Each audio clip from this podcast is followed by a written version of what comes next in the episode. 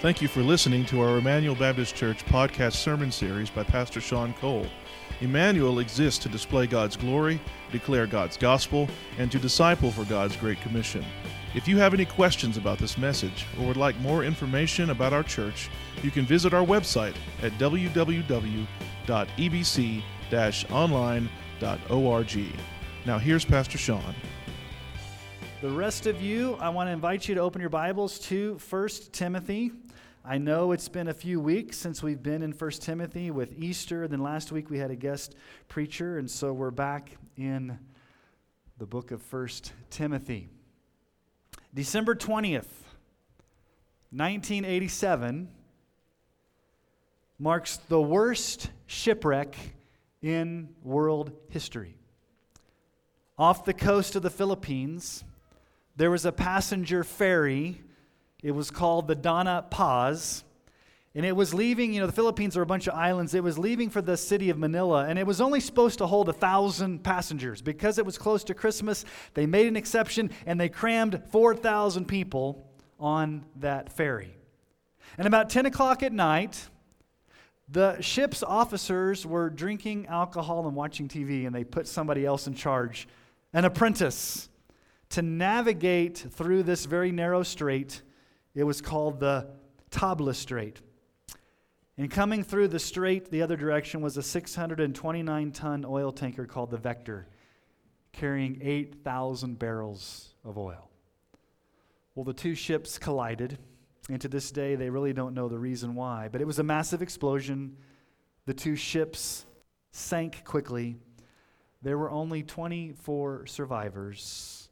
The death toll was 4,386, which makes it the deadliest shipwreck in history, twice as fatal as the sinking of the Titanic. Now, why do I bring up the worst shipwreck in history?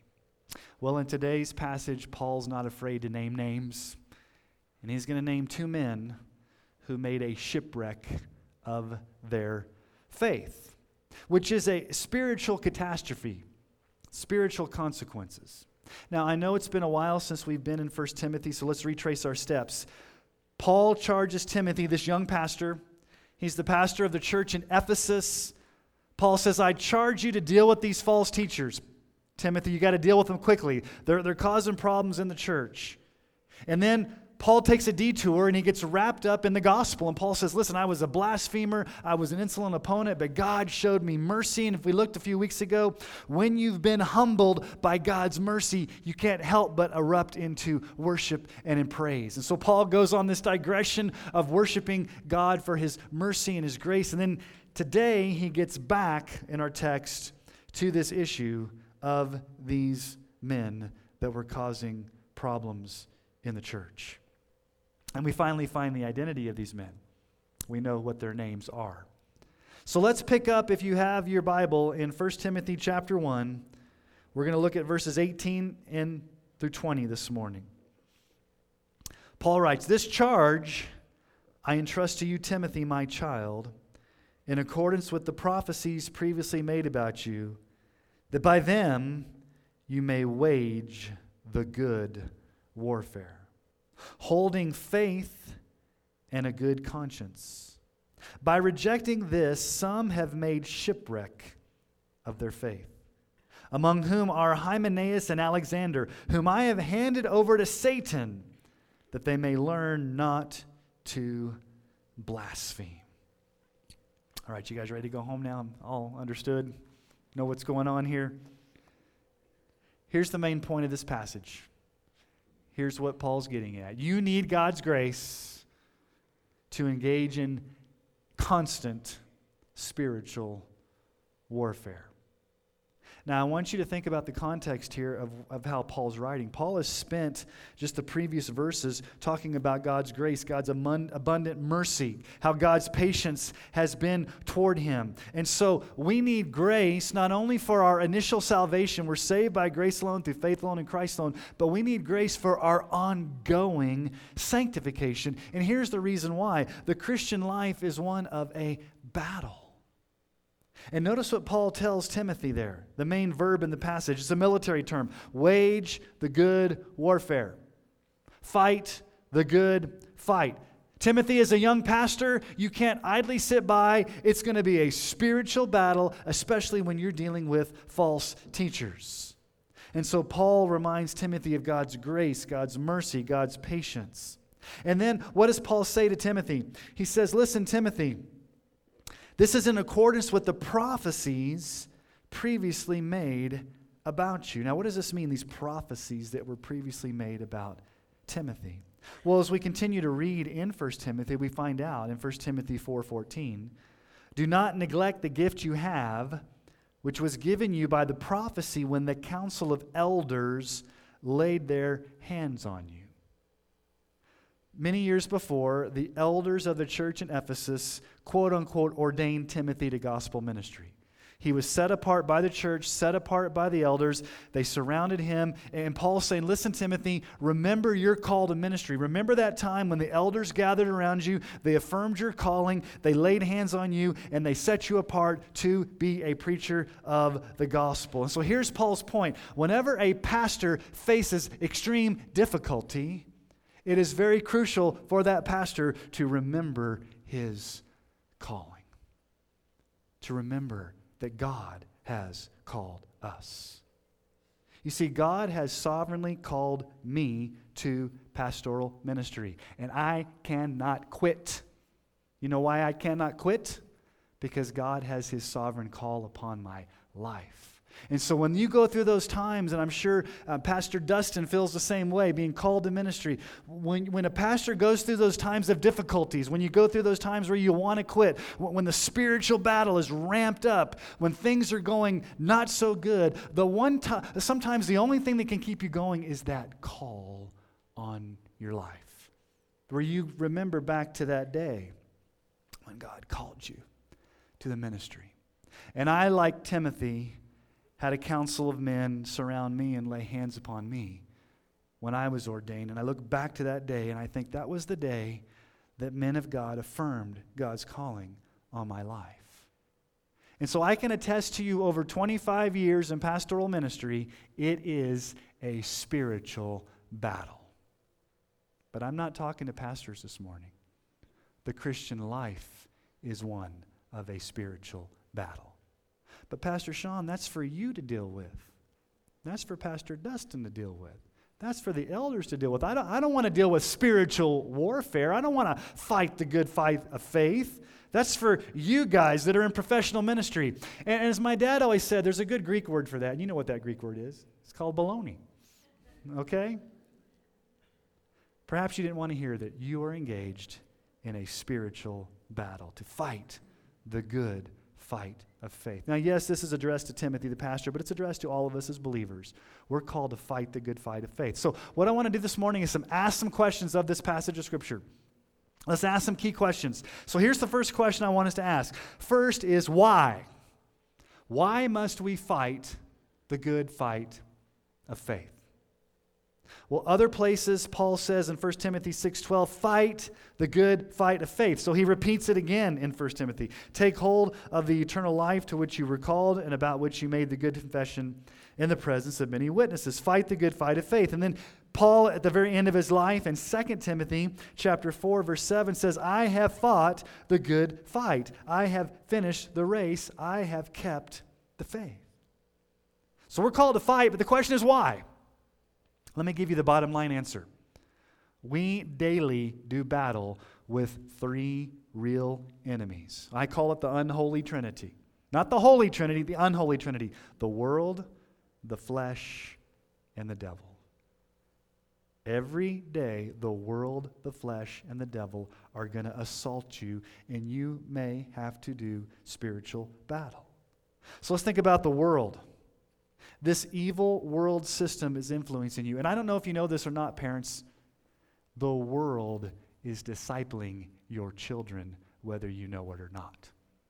Social media, TikTok, pop media influencers, musicians, athletes, movie stars, politicians. The world, sadly, is shaping our thinking. We are being influenced by the world. And 1 John 2 15 through 17 says, Do not love the world or the things in the world. If anyone loves the world, the love of the Father is not in him. For all that's in the world, the desires of the flesh and the desires of the eyes and the pride of life, is not from the Father, but it's from the world. And the world is passing away along with its desires, but whoever does the will of God abides forever. We do battle with the world system. But not only the world, but the flesh. That sin that still lives inside of us, even though we've been saved by grace, we still have to battle what's called the flesh or indwelling sin. Galatians 5 16 through 17. But I say, walk by the Spirit, and you will not gratify the desires of the flesh. For, for the desires of the flesh are against the spirit, and the desires of the spirit are against the flesh, and they're opposed to each other to keep you from doing the things you want to do. There's this internal battle between the Holy Spirit in you and your remaining flesh that wants to do battle. It's going to be constant. So you battle the world, you battle your own flesh, and then we battle Satan, the devil. Ephesians 6 10 through 12. Finally, be strong in the Lord and in the strength of his might. Put on the whole armor of God that you may be able to stand against the schemes, the schemes of the devil. For we do not wrestle against flesh and blood, but against the rulers, against the authorities, against the cosmic powers over this present darkness, against the spiritual forces of evil in the heavenly places. We are fighting a cosmic battle against the powers of darkness. So the world, the flesh, and the devil are coming in at you hot every day, and they want to destroy your soul. So the Christian life is one of constant warfare. I read this earlier during our time of confession, but let me read it again 2 Corinthians 10 3 through 4. For though we walk in the flesh, that is, we walk according to just this human nature, we're not waging war according to the flesh. For the weapons of our warfare are not of the flesh, but have divine power to destroy strongholds. Timothy, and by extension, all of us, fight the good fight of faith. Why?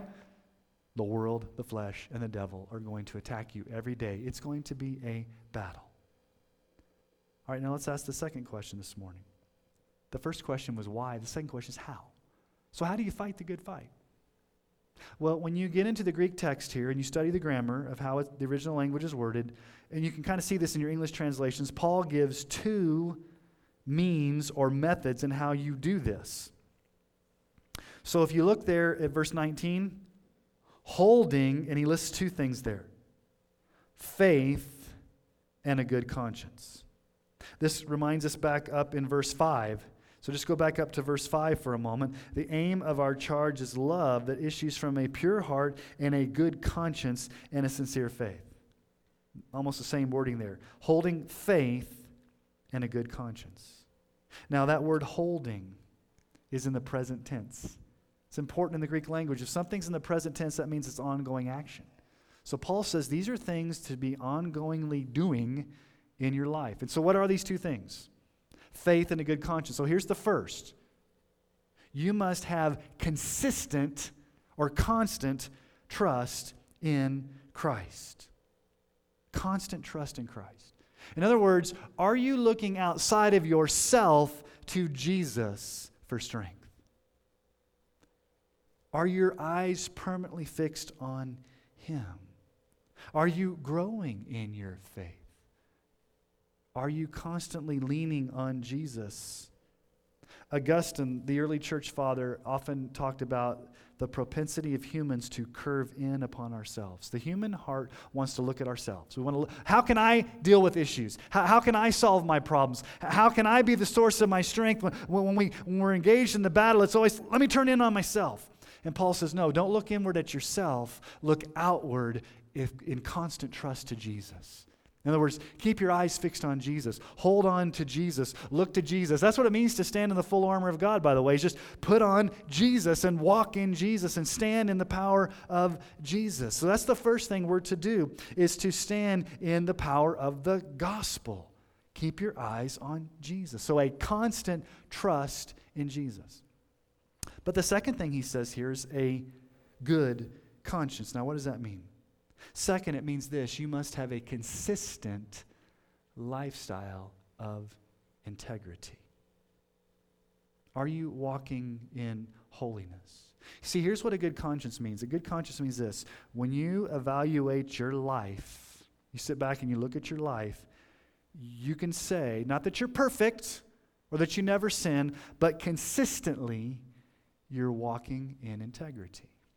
You're consistently walking in holiness. You cannot separate what a person believes and how a person behaves. There's no such thing as a Christian who believes the gospel and lives a different way. You can't separate those two. What you believe and how you behave are intrinsically tied together, and that's how you fight the spiritual battle. So it's one of faith, trust, but it's also one of holiness of life, integrity of life, a good conscience. Now, let's ask the third question. It's a two part question. Who are these false teachers and what have they done? Okay, Paul's not afraid to name names. I, I don't ever want my name, you don't want your name to be in the Bible if it's listed in a bad way, especially when you've made shipwreck of your faith. Look at verse 19. By rejecting this, some have made shipwreck of their faith, among whom are Hymenaeus and Alexander. Hymenaeus and Alexander. Now, who are these dudes? Most scholars believe they were probably former elders in the church or former leaders we know a little bit about Hymenaeus. He's listed twice. He's in 1 Timothy and 2 Timothy. So listen to how he's described in 2 Timothy 2 17 through 18. Their talk will spread like gangrene. Among them are Hymenaeus, there he's listed again, and Philetus, who have swerved from the truth, saying that the resurrection has already happened. They're upsetting the faith of some. Spreading like gangrene, swerving from the truth, upsetting households. That's Hymenaeus. Okay, Alexander's listed a second time again in 2 Timothy 4 14 through 15. Alexander the coppersmith did me great harm. The Lord will repay him according to his deeds. Beware of him yourself, for he strongly opposed our message. Two men who were opponents, who were false teachers, whose division was spreading like gangrene. And notice what Paul says they've rejected. To reject means to, to to cast aside violently, like, I'm, I'm totally getting rid of this. Now, what have they rejected? Look, look at carefully what your Bible says. By rejecting this, does your Bible say this? What's the this? Well, what did Paul just say? What are those two things of how we fight the good battle? They've rejected a trust in Christ and they've rejected a good conscience. They've got a bad conscience. They're not walking in integrity. They were trusting in themselves as opposed to the gospel of Jesus Christ, and they were not walking in holiness. Their conscience had become seared as with a hot iron. Paul would say this later on in 1 Timothy 4 1 through 2. Now, the Spirit expressly says that in later times some will depart from the faith by devoting themselves to deceitful spirits and teachings of demons. Wow, don't we see that today? Through the insincerity of liars whose consciences are seared. Their consciences have gotten so bad that it's like a hot iron, it's seared, it's numb. They're dead to the things of the Lord. Now, what have they done? They have made shipwreck of their faith. Now, this is the only time that word shipwreck is used besides a literal shipwreck. It literally means to break a ship into multiple pieces. Now think about a shipwreck. There's many ways that a ship can wreck. Like I said earlier, two, two vessels can collide. Or you can sink. Or you can hit like a rock or a coral reef. No matter how you describe it, it is disastrous to have a shipwreck. And you can picture the graphic imagery that Paul is using here. It's kind of like these guys, their faith is like circling down the drain. They're, they're being swallowed up in their pride and in their false teaching. And their faith is shattered into a thousand pieces. Now, what in the world does it mean to hand these men over to Satan? I'm going to get to that in just a moment. But what were they guilty of? What were they doing? Paul says there at the end of verse 20, I've handed them over to Satan that they may learn not to blaspheme. Well, what does that mean to blaspheme? It means they were dirtying the name of Christ. They were twisting the gospel. They were destroying the church's testimony. They had abandoned that constant trust in Christ and that consistent lifestyle of integrity. They were not holding to a good faith and to a good conscience. They were become so corrupt, so twisted, so arrogant that they were causing problems in the church. And John Calvin has said this, and I love this quote A bad conscience is the mother of all heresies. A bad conscience is the mother of all heresies. You can potentially have your faith shipwrecked by a bad conscience. Now, why do people reject the faith? Why do people make a shipwreck of their faith? Now, I do not believe the Bible teaches that a person that's truly saved can lose his or her salvation or that you can use your free will to walk away. If God sovereignly got you in, He's going to sovereignly keep you to the end. So we don't believe that. But why do people make shipwreck of their faith? Those that were never saved in the first place. Now, there's a lot of reasons, but let me just give you one this morning. And I think this is something that our nation and our churches and you and I desperately need to hear. Here's the ultimate reason why a lot of people make shipwreck of their faith. Ultimately, people do not fear God. They don't fear God. Job 28 28. And he said to man, Behold, the fear of the Lord, that is wisdom and to turn away from evil is understanding. Proverbs 1 7, the fear of the Lord is the beginning of knowledge. Fools despise wisdom and instruction. You see, here's what happens. You don't just make shipwreck of your faith one day. You wake up and, like, I'm shipwrecked. You drift. It's a slow, imperceptible drift where you're drifting further and further away. And one of the things that happens when you don't fear God, you begin to fear man. And what does it mean to fear man? When you fear man, that means that you begin to compromise on the gospel. You're ashamed of the gospel. I'm not going to stand on the gospel because it's too offensive to our modern day sensibilities. We're going to water it down. And when you begin to water down the gospel, when you begin to water down the truth, you're beginning to drift into that rejection. But not just watering down the gospel, but think about your behavior. Remember, I said you cannot separate what you believe from how you behave. You begin to make shipwreck of your faith when you begin to give in to peer pressure and sin in ways you thought you would never sin. Remember, how do you fight the good fight? What are those two things? Constant trust in Jesus, consistent lifestyle of integrity. Fear of man takes your eyes off Jesus and puts it on others. You're living in what other people think of you. You don't want to look shameful. You don't want to look bad. You want to fit in. And so you're wanting to please man as opposed to fearing God. So here's the issue these men were so divisive, so rebellious, so unrepentant. Their heresy, their division was spreading like gangrene. They were blaspheming that Paul had to do something drastic. He had to hand them over to Satan. Now, what in the world does that mean? Let me explain to you what that means. It's a metaphorical way of saying they had been excommunicated from the church. They had gone the full process of church discipline where they were removed. And so here's the issue what does it mean to be handed over to Satan? What it means is this when a person acts fundamentally like an unbeliever in unrepentant, rebellious sin, and they're removed from the covering of the church, the protection of the church, the fellowship of the church, they're being placed back out into the realm of Satan to be dealing with the natural consequences of their sin. They'd no longer be under the protection of the church family.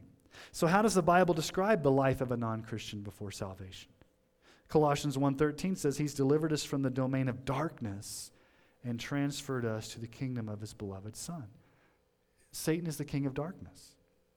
He's the god of this age. 1 John 5:19 We know that we are from God and the whole world lies in the power of the evil one. So if a person becomes so rebellious, so heretical, so divisive, like these two men were, Paul, in his apostolic authority, said, I have removed them from the church because they're infecting it. They need to be handed over to Satan. They need to be excommunicated. They need to go back into the realm that they're acting like, because fundamentally they're acting like non believers, and they've got to face basically reaping what they've sown out in the world. If they want to act like a lost person, let's kick them out of the church and let them be like a lost person because the purity of the church is at stake. Paul says if these men are allowed to say, they will infect the church like gangrene. Now, what's gangrene? I don't, I'm not a doctor, but I know it's not a good thing. Isn't it where like eats up your limbs and things like that? It spreads quickly, like cancer? Gangrene. Now, this is, this is talking about church discipline. Most churches do not practice church discipline the way the Bible prescribes us to do that. Jesus gives us the procedure. In Matthew 18, 15 through 17, Jesus gives us the steps. If your brother sins against you, go and tell him his fault between you and him alone. If he listens to you, you've gained your brother. Don't need to go any further. But if he does not listen, take one or two others along with you, that every charge may be established by the evidences of two or three witnesses. If he refuses to listen to them, okay, you take it to the third step, take it to the church.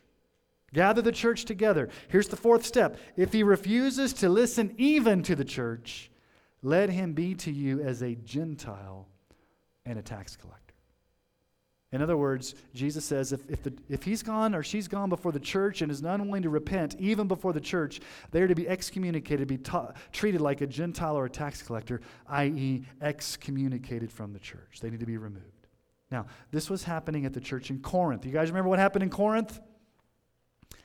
A man was having an incestuous relationship with his mother in law, and they were happy about it. They were kind of excited about it. They were celebrating it. Paul says, Wait a minute, time out. You guys should be grieving over this. And then I want you to notice what Paul says. He, he almost uses the same language to talk about excommunicating this unrepentant man.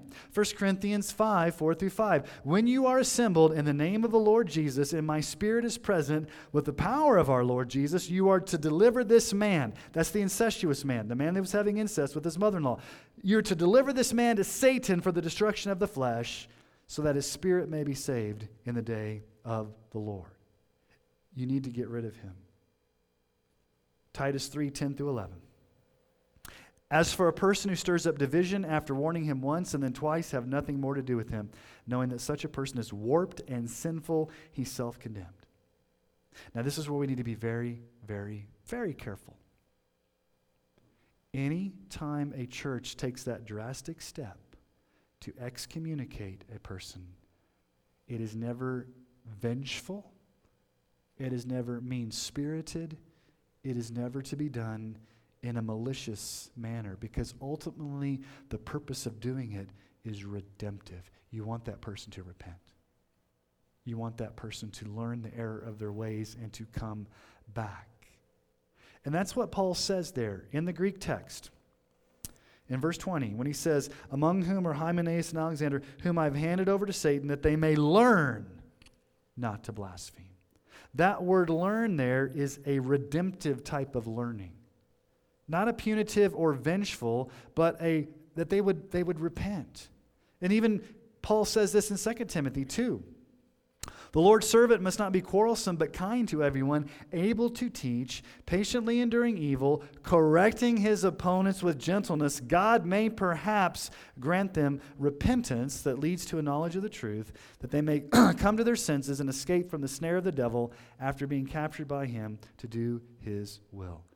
If someone has drastically been excommunicated from the church, our hope should always be that they would repent and come back to the fold.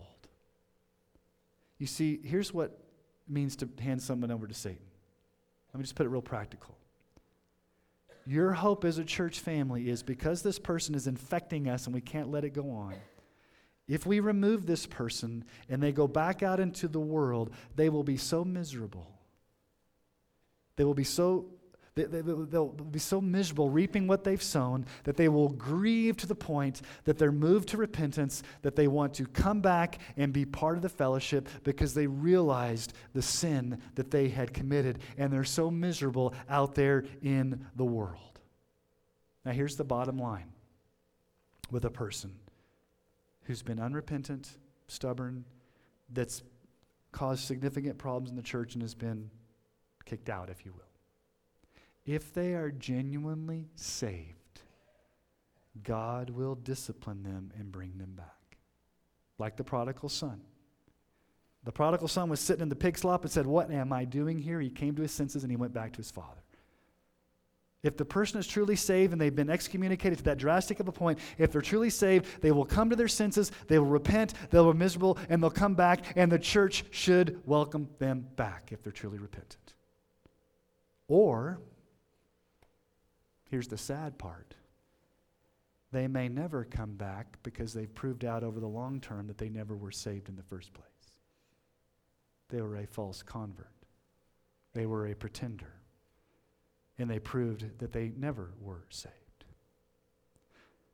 So, really, the purity of the gospel's on the line when you excommunicate someone because they're infecting the purity of the church, but they're also damaging their own soul. And so, the only way to get rid of it is to remove them. Now, here's the theological question that is left unanswered that a lot of scholars don't know. I have a personal opinion. And again, it's opinion. Here's the question Did these men reject the faith in the sense that they, it was permanent? They, they, they made shipwreck of, of their faith and it was a permanent. There was no hope for them to come back. I think because of the Greek verb used there, I think it's permanent. I think they remained in defiance. We really don't know, but I want you to remember something. Who was a blasphemer. Look in this passage of scripture that we just looked at. Go back up. What does Paul say in verse 13? Though formerly I was a blasphemer, persecutor, and insolent opponent, but I received mercy because I had acted in ignorance and unbelief, and the grace of our Lord overflowed to me in faith and love that are in Christ Jesus, the trustworthy saying is deserving of full acceptance that Christ Jesus came into the world to save the sinners, of whom I'm the foremost. Paul was the worst of sinners, and God saved him. So we should always hold out hope for the most flagrant, rebellious, pernicious sinner to be shaken to their core, come to their senses, come under conviction of the Holy Spirit, and come back to Christ. God's grace is so powerful, it can reach someone who has been excommunicated and draw them back through his sovereign grace. See, the bottom line is we all need grace. We need grace to be saved. We need grace to repent. We need grace for spiritual warfare if we're going to fight this fight.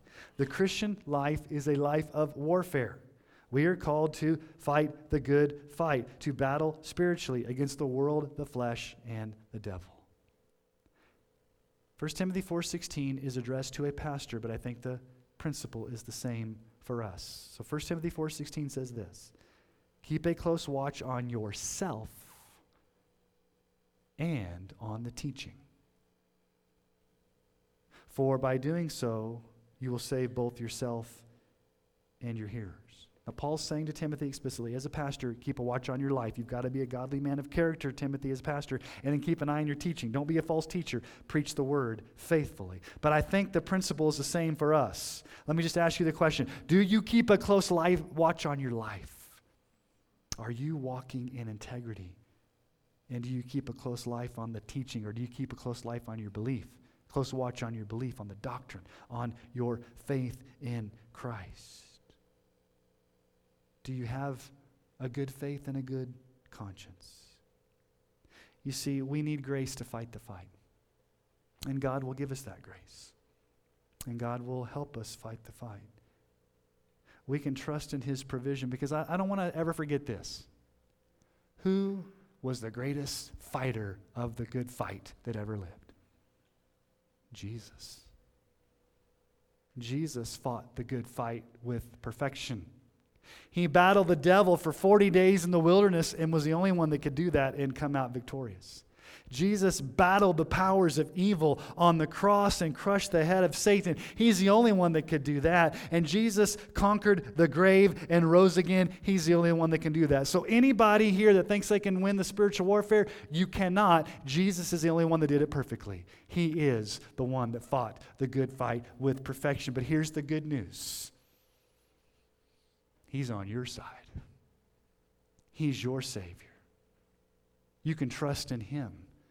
Because when you trust in Jesus, His power becomes your power. His victory becomes your victory. His righteousness becomes your righteousness. His holiness becomes your holiness. And God gives you everything you need to fight the battle because Jesus is the one who fought it first and He's still fighting it for you. He gives you everything you need. Christian, don't ever say, I don't have what I need. He's given you everything you need. 2 Peter 1 3. His divine power has granted to us all things, all things that pertain to life and godliness through the knowledge of Him who called us to His own glory and excellence. He's given us all things. You and I need grace to engage in constant spiritual warfare. And I want you to leave here with confidence because you're going to face a battle, some of you, the moment you get into your car. If you can't say amen, as Voddie Baucham would say, you better say ouch. Some of you like know what it's like. We get in the car and immediately the spiritual warfare starts. Maybe it started before you even got here this morning in the car. See, here's what's going to happen. You and I are going to leave this place and there's safety in numbers, there's safety in a worship service, and it's a great time of singing and being together. But the moment you walk out that doors, what are the three enemies going to do? The world, the flesh, and the devil are going to come attack you. That's just the reality of the Christian life. You're going to get assaulted. So, as we leave this place, let us stand in the power of Jesus to fight the good. Let us constantly trust in Jesus and let us consistently walk in integrity as we keep our eyes fixed on Him. Don't look to yourself. Look to Jesus, who's already won the battle on the cross and the resurrection, but still fights the battle for you every day. Trust in Him, walk in Him, live in His victory alone. All right, let me ask you to bow your heads this morning. In heaven, we definitely need your grace to fight the good fight of faith. And I'm sure if we were to talk to one another at an extended length of time, we could all give testimony about how we've been attacked over, over time by the world, the flesh, and the devil. And Lord, we know we have three real enemies that assault us all the time. And we can be weary from the battle. There's times where we want to give up, there's times where we want to give in.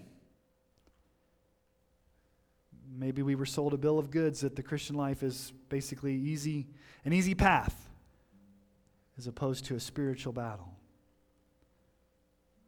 But Lord, we come to you today with the confidence to know that Jesus, because you fought the battle and you died on the cross and you rose again, you still fight those battles for us. And all we're called to do is just to stand in you, to keep our eyes fixed on you, to have that consistent trust in you, and also to walk in integrity, to keep a close watch on our life, our lifestyle, and a close watch on our faith. So, Lord, help us to walk out of this place with confidence, knowing that you are our victorious Savior. Lord, help us as a church if the time ever comes where we would have to deal with a divisive person. And Lord, we pray that there never comes a day where we have to take such drastic measures. measures. So, Lord, please protect the purity and unity of this church.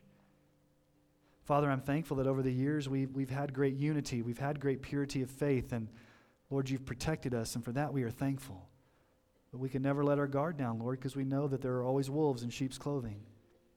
And there are people that want to attack the church. So, Lord, help us as elders and leaders to be vigilant, to be watchful. Lord, I pray for the congregation to be vigilant and watchful. Lord, we all need to have our eyes open to make sure the truth of your word is always championed at this church. So, would you go before us, Lord? Help us to go out in the full armor of God. Help us to go out in the gospel today. Help us to rely upon your grace as we fight the good fight of faith. And help us to remember, Lord, we're not fighting other people, we're fighting spiritual forces of wickedness. So, Lord, we need to have the compassion and the respect and the gentleness to do this in ways that glorify you. So, help us to stand strong as we leave this place for your glory alone.